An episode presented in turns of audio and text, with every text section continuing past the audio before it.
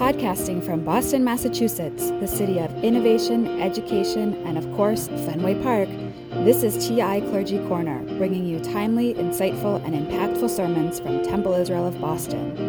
In this episode, we'll hear Rabbi Elaine Zecher's Shabbat Awakenings, a reflection as we make our way toward Shabbat entitled Two Pharaohs.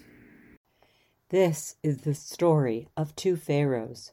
One was infamous, and the other merely famous. In last week's portion, Joseph arrived to Egypt as a slave sold by his brothers to some Midianites, who then sold him to some Egyptians. He ended up in the house of Potiphar, a courtier of Pharaoh. That is the first time we hear of Pharaoh.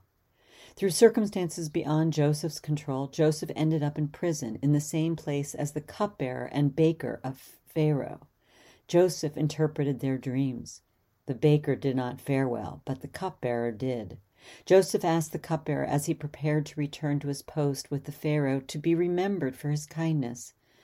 Though the cupbearer forgot him, he remembered Joseph when Pharaoh woke up agitated from two dreams.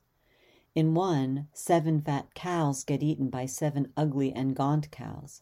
In the other, seven thin, scorched ears of grain consume seven healthy ears of grain. Pharaoh's people brought Joseph out of the dungeon to stand before Pharaoh.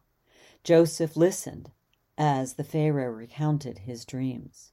Joseph's life was about to change. He interpreted the dreams. The land would have seven years of plenty, followed by seven years of famine. Joseph did not stop there. He presented a plan on how to respond to the dreams. This time, Pharaoh listened to Joseph. Accordingly, let Pharaoh find a man of discernment and wisdom, and set him over the land of Egypt. And let Pharaoh take steps to appoint overseers over the land and organize the land of Egypt in the seven years of plenty. Let all the food of good years that are coming be gathered, and let the grain be collected under Pharaoh's authority as food to be stored in the cities. Let that food be a reserve for the land for the seven years of famine which will come upon the land of Egypt so that the land may not perish in the famine. Genesis chapter 41, verses 33 through 36. In our analyses, we usually shine light on Joseph. He attributed his own success to the divine. He saw himself as part of the greater plan. More on that next week. But there is a great significance in the reaction of this Pharaoh. He was not afraid to take advice from an outsider who was also in his dungeon. You could imagine that Pharaoh, that, that moment when with Pharaoh surrounded by his servants, advisers, and attendants, whereas Joseph only had himself. Pharaoh did not lord over him, but accepted his words as wisdom. This king, who was regarded as divine, allowed Joseph to instruct him. This Pharaoh attained greatness not by fear and retribution, but through appreciation of Joseph's gifts. He knew Joseph. He trusted him and placed him in charge of all of Egypt, second only to him. Pharaoh further said to Joseph, See, I put you in charge of all the land of Egypt.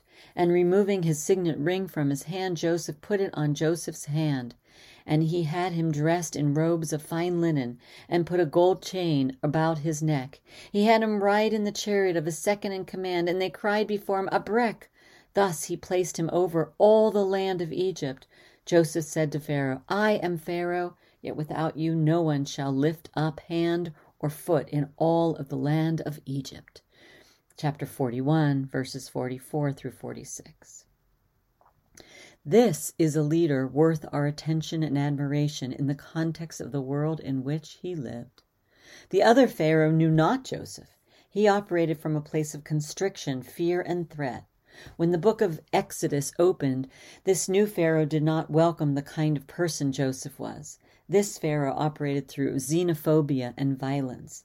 This Pharaoh will meet Moses and be brought down by his own stubbornness. The second Pharaoh sows the seeds of his own destruction through his egotistical hubris. His hardened heart and stubborn response led to his own demise. There are two Pharaohs. One welcomed the outsider to save his own people. The other sought to protect himself and damaged his legacy into eternity. Two pharaohs, two models of leadership. I know which one I prefer. Shabbat Shalom. We look forward to sharing Shabbat with you, and we've made connecting virtually even more accessible. We can pray together on the Temple Israel website, through Zoom, or on TI's Facebook page. Find all of the links at www.tisrael.org slash together with TI. This has been a Temple Israel of Boston production. Join us next time for another episode of TI Clergy Corner.